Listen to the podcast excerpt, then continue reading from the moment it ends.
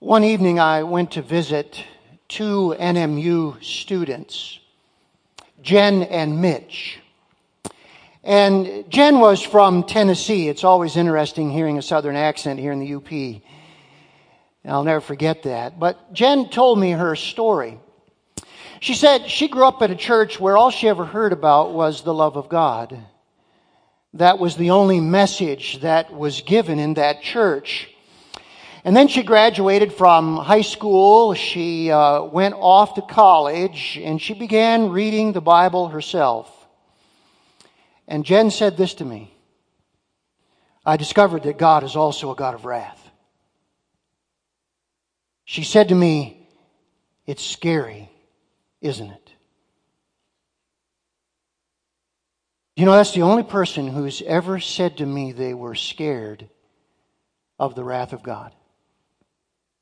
The only time I've ever heard that.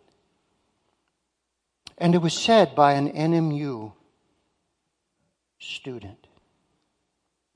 I thought to myself, Jen, I've got some good news for you.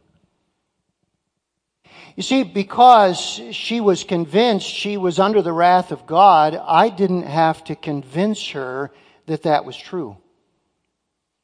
And she was so ready to hear the good news. She just drank in the gospel like life saving water.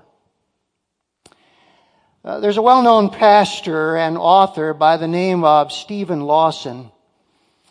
And Steven Lawson had this to say Grace is not amazing until you know the wrath of God. And that is absolutely 100% true. We can never appreciate God's grace. We can never be ready for His grace until we know that we are under judgment. Now, many people today, I don't have to tell you this, do not believe in God's judgment. Many years ago, a lady said to me from a church, very much like the church that Jen grew up in, she said to me, My God is a God of love. And what she really meant was, My God would never judge anyone. He's too loving for that. And that's what Jen believed until she read it in the Bible for herself, and then she was ready to hear about God's grace. Now, in the first century, uh, the Jewish people did not believe that God would judge them either. Gentiles, yes, God will judge them, but Jews, no. And so in Romans chapter 2, when Paul said to the Jews, You are under the judgment of God as well, they objected. They said, No way. And so what Paul did was he answered those objections in Romans chapter 3. And Paul said, Two attributes of God require him to judge sin. This morning, as we turn to Romans chapter 3, we're simply going to look at those two attributes. Read the title together with me. God is faithful and he is just. And this morning, it's in understanding these two attributes that help us to see why grace is necessary. Let's open to Romans chapter 3, and I want to begin just with a brief word of prayer. Father, this is so very essential. Before we can ever be saved, we have to know we're lost.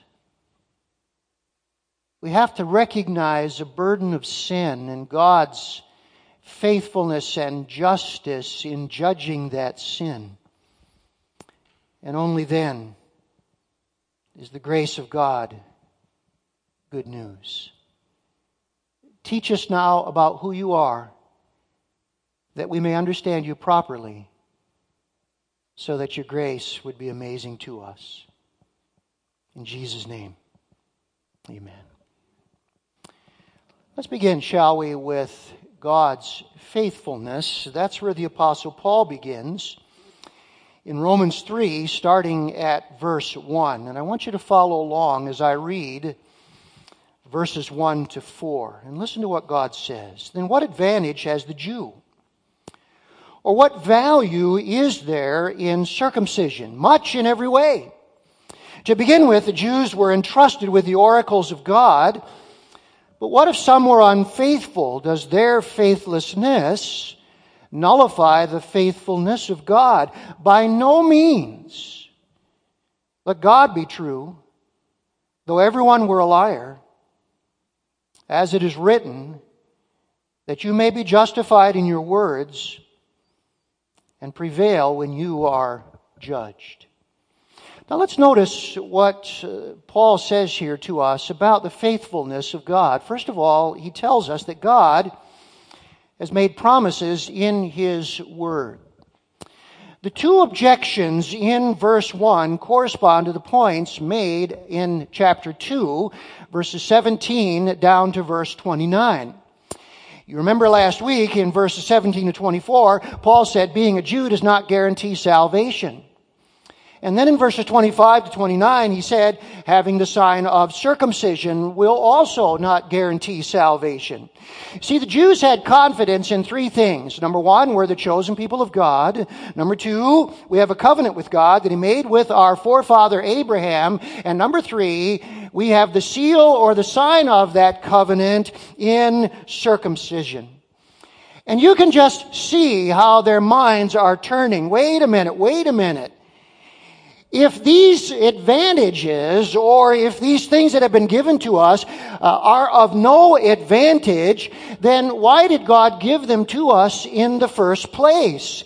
And you can hear what they are saying. Paul, aren't you saying that God gave us things that ultimately are not doing us any good?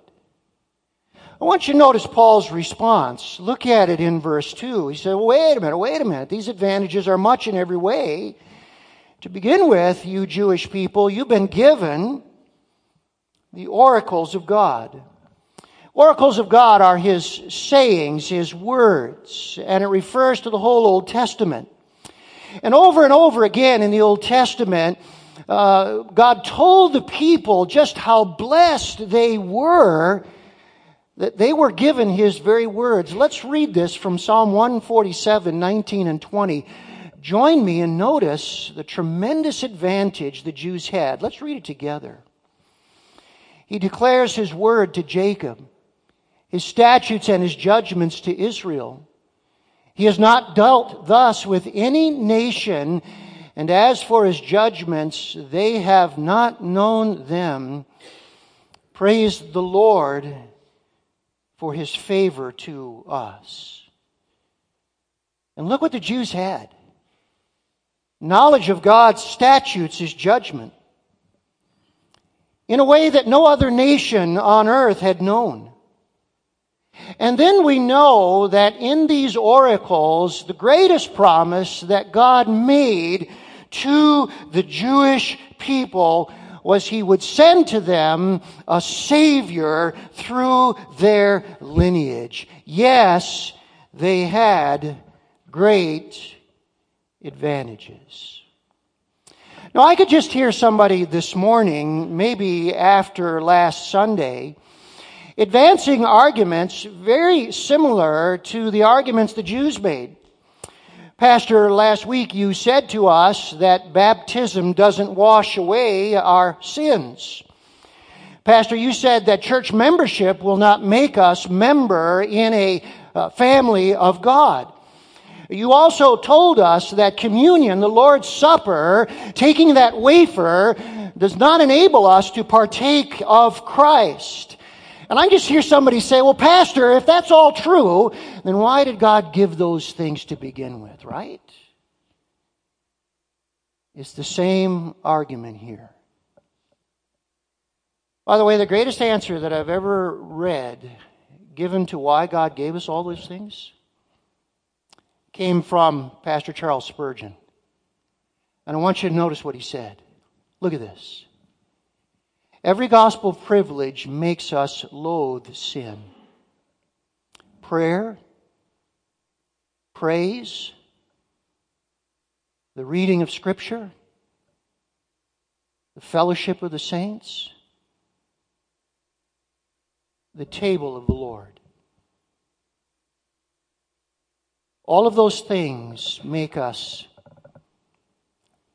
despise sin.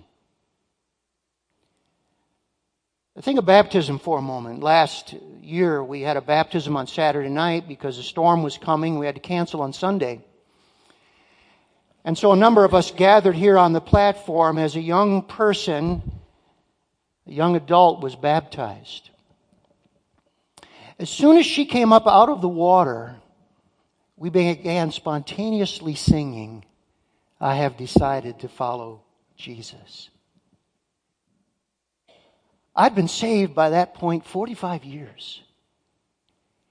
And yet, when I saw that young woman come up out of the water proclaiming her faith in Christ, that she had been born again not by that water, but by what Christ had done when she trusted Him, it inspired me. I said, Yeah, that's what I want to do again. I want to once again reaffirm that I'm saying no to the world. And I'm saying yes to Jesus. And all the signs and rites and ministries of the church teach us to hate sin more and more. But then think about this. Whatever teaches us to hate sin also teaches us our need of God's grace, right? And those things are not given to save us, but to show us how much we need Jesus. That's why God gave them. Now, notice the second thing that Paul says about the faithfulness of God. Number two, God will be true to his promises. To the advantages of possessing the Word of God, the Jews bring another objection. They say, Well, Paul, you are saying that the Jews were unfaithful. Look at that in verse 3. Well, what if some of us were unfaithful? So, Paul, what you're saying about us as Jews is we haven't obeyed God. And then when the Savior, Jesus, actually came, we didn't believe Him. We didn't trust Him. If that's true, Paul, then I want you to understand what you're saying. Our faithlessness will nullify God's ability to be faithful to his promises. It's interesting here in verse 2 and 3, there's a play on the Greek word for faith. When he uses the word entrusted, unfaithful, faithlessness, and faithfulness, it is all based on the same word for faith or for trust. The argument sounds like this. The promises were entrusted to the Jews. They did not trust. So their lack of trust makes God untrustworthy. He cannot fulfill the promises that he made. Paul says the Jews, if we failed as badly as you say we have, then God will fail in fulfilling his promises. Did you notice what Paul says to that argument as he begins verse 4? Three words. By no means. It's unthinkable.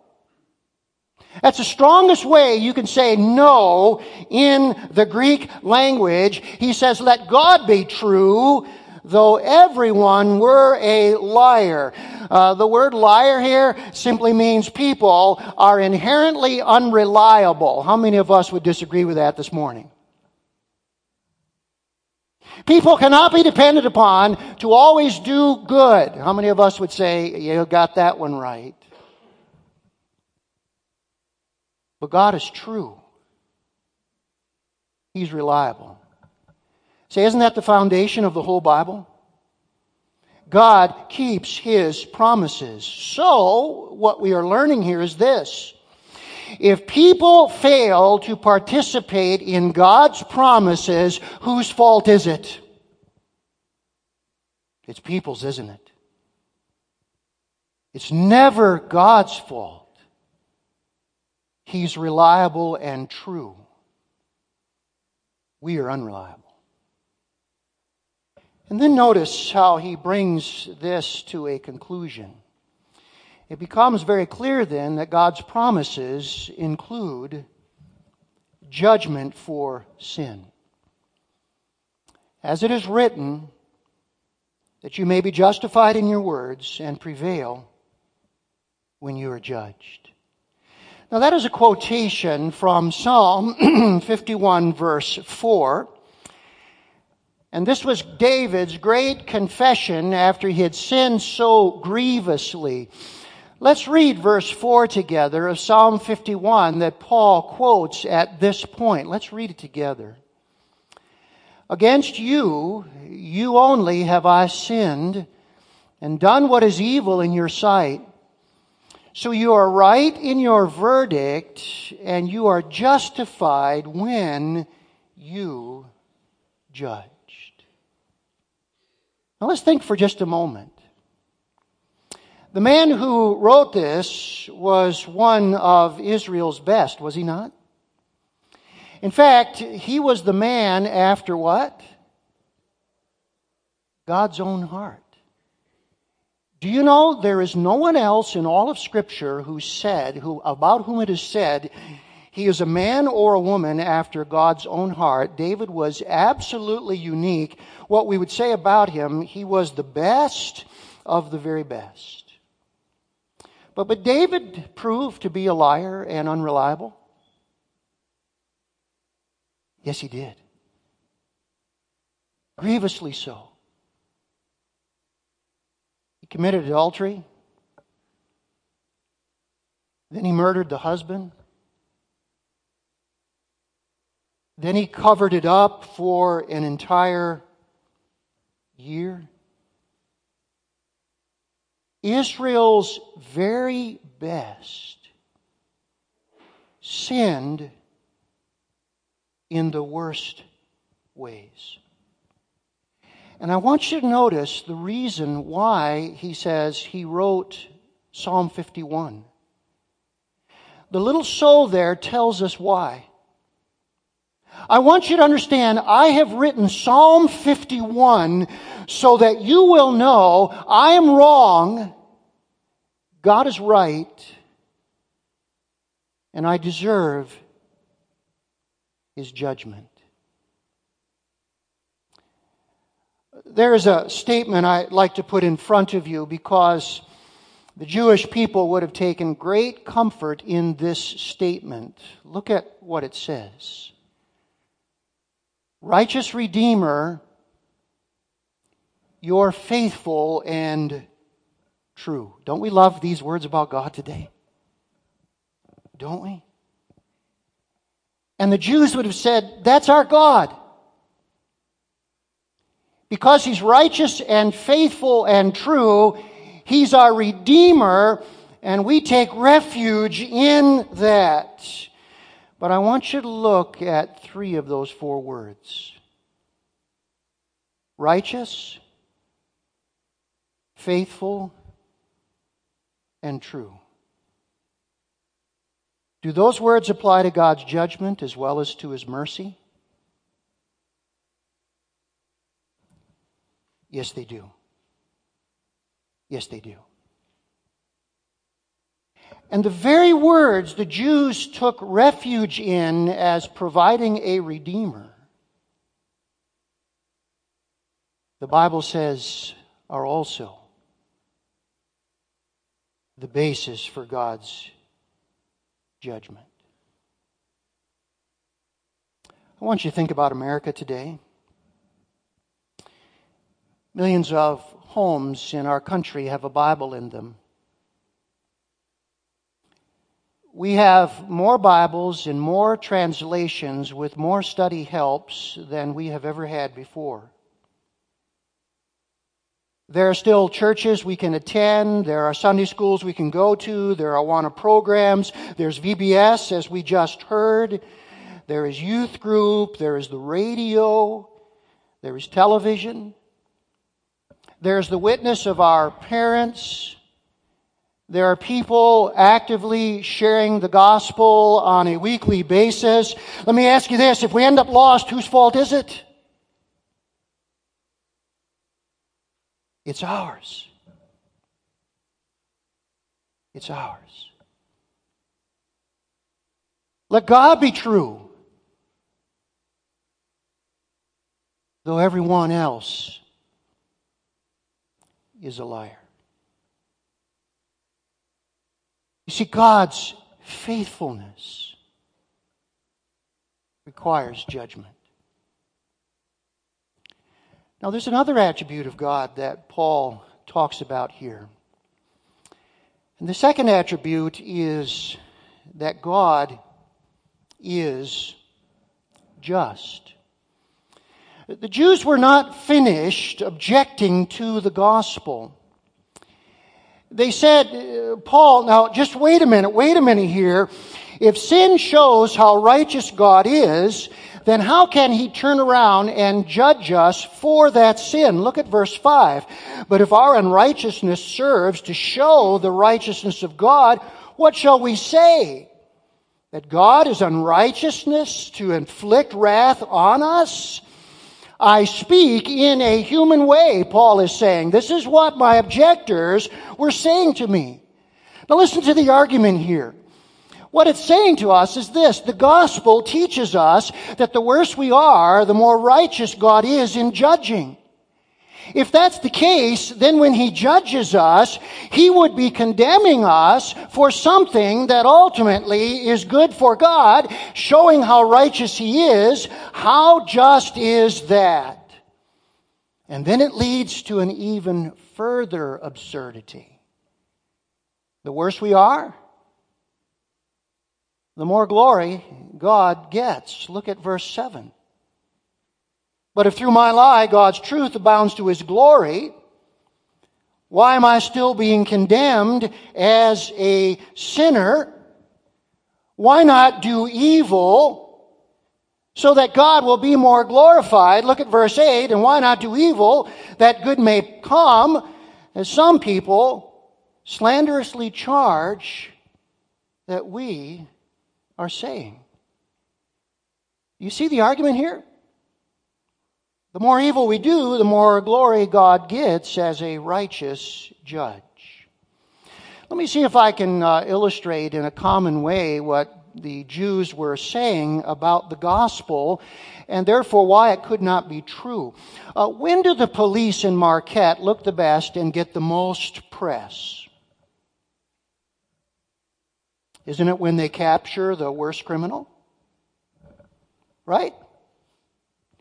Uh, if the police capture a petty thief, you know where that news gets buried?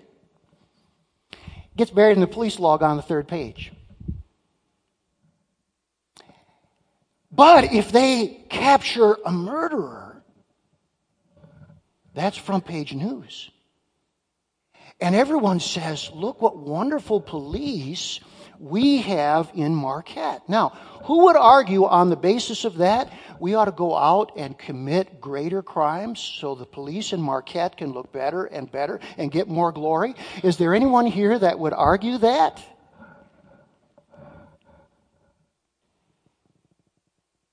I didn't think so. Now, cannot you hear the Jewish objector? Can't you hear this? Paul, that is how much sense the gospel makes. Did you notice that Paul faced this wherever he went?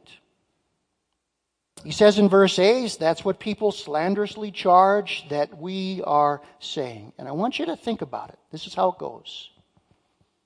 If none of us can keep the law, and we are totally dependent upon the grace of God, and God forgives freely, then the gospel encourages us to sin and not even try. Suppose that I'm a really bad sinner in the eyes of the world, and you're a really good sinner in the eyes of the world.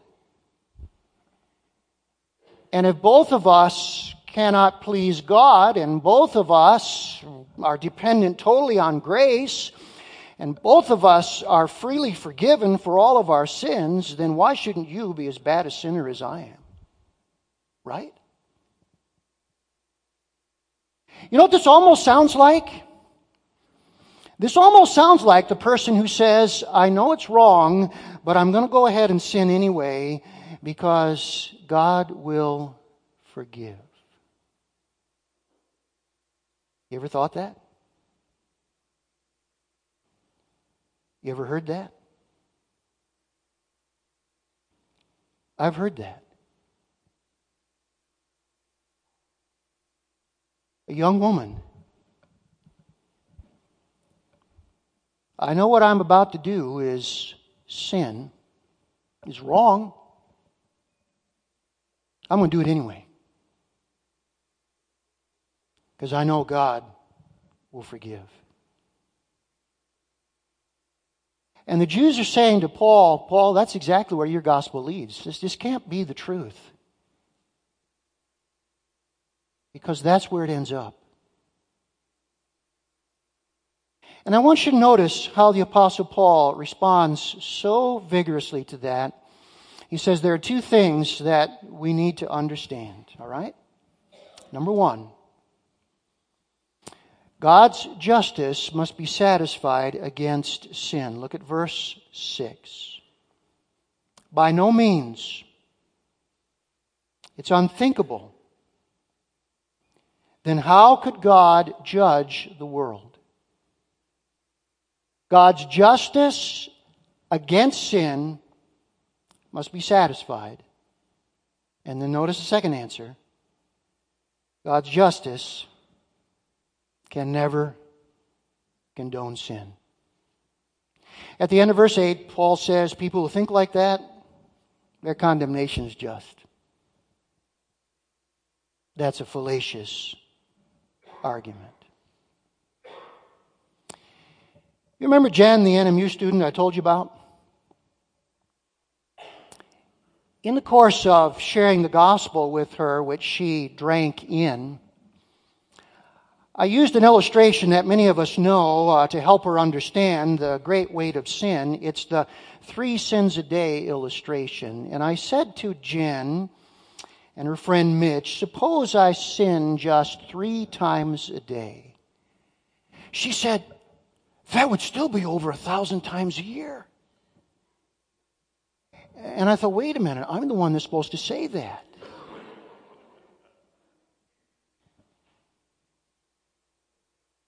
She's the only person who's ever finished that illustration for me.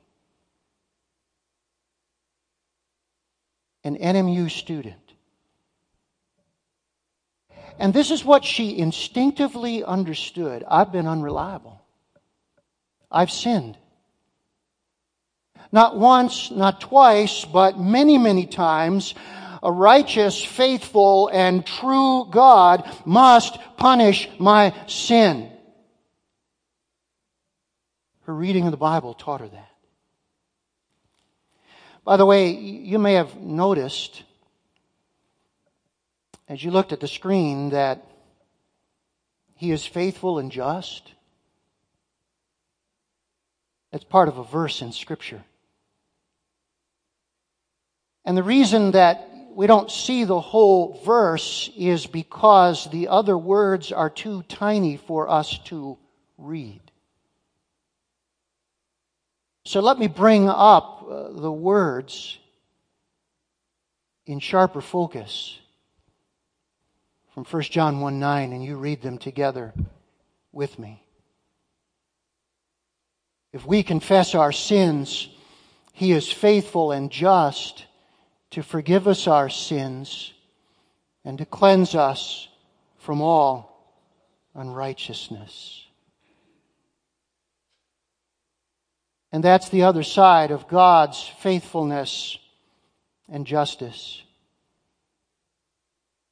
Because of what God did at the cross, his justice is satisfied. And now he can freely forgive all who come to him by Christ. You know, when I shared this truth with Jen so many years ago, it all made sense. It all made sense. And she was just completely ready to receive Christ as Lord and Savior. You know what she said to me?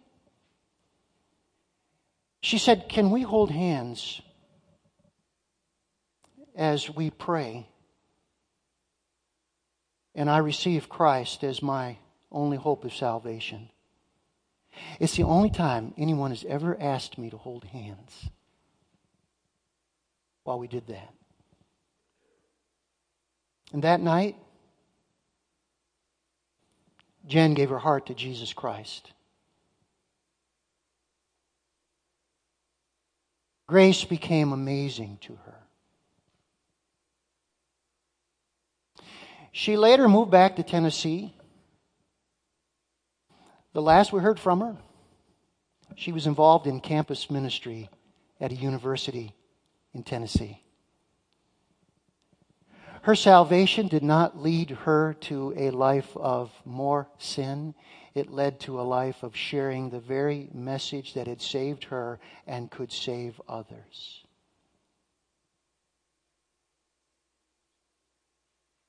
And that's what the gospel does.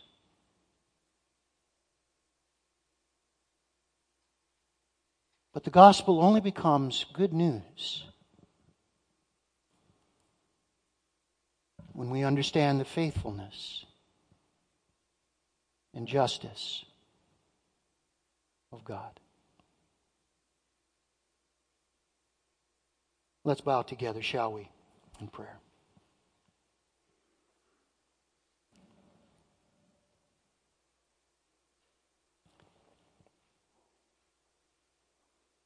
Just before I lead us in prayer and our Heads are bowed and our eyes are closed.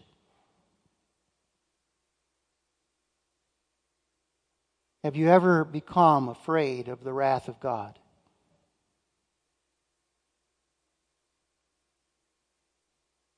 Have you ever seen yourself as under His just judgment for your sin? It is only when you come to that place that you will see the gospel's necessary. For all of us have sinned and fallen short of the glory of God. And we are without hope of ever pleasing Him on our own. And unless somebody comes and takes our place and dies for our wrongs, his justice cannot be satisfied. And if his justice cannot be satisfied, he cannot save sinners. And grace is only amazing when you know the wrath of God. Maybe you're here today and, and like Jen, you've come to understand those things and, and you want to be sure that Christ is your Lord and Savior. You've been unreliable. God has been true. You know that. And you want to trust His provision. You can do something like this. You can say in your heart, just between you and God, no one else having to even know, silently. Lord, I know I'm a sinner. I've proven unreliable. I'm undone. I cannot save myself. But I believe who Jesus is, the Son of God who came to this earth. I believe he died in my place and paid for my sins. He rose again that I might have victory over sin, death, hell, and the devil, and that I might have new life. And you can say to the Lord, I'm repenting. I'm turning from my own way. And Jesus, I'm turning to you. Come and be my Savior. Come and be my Lord. Forgive me of all of my sins. Give me the gift of life and make me a child of God.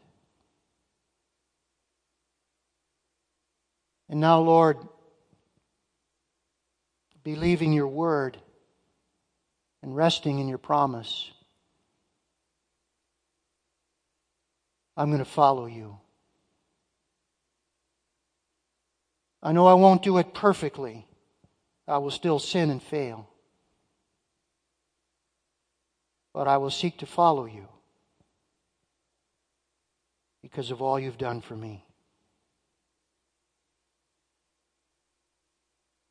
Thank you, Lord Jesus, for saving me.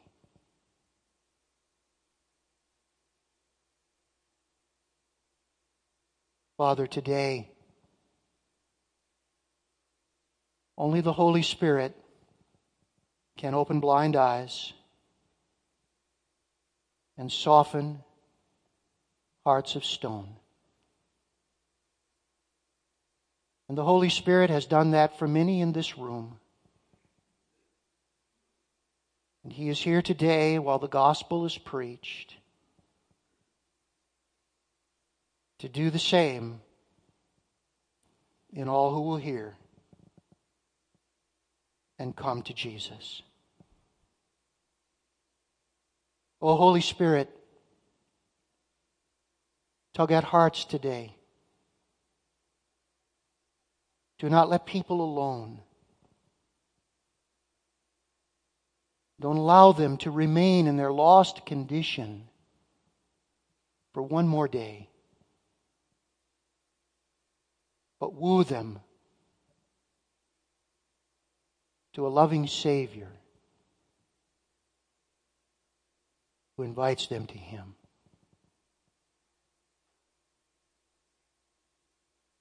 How grateful we are. In Jesus' name, amen.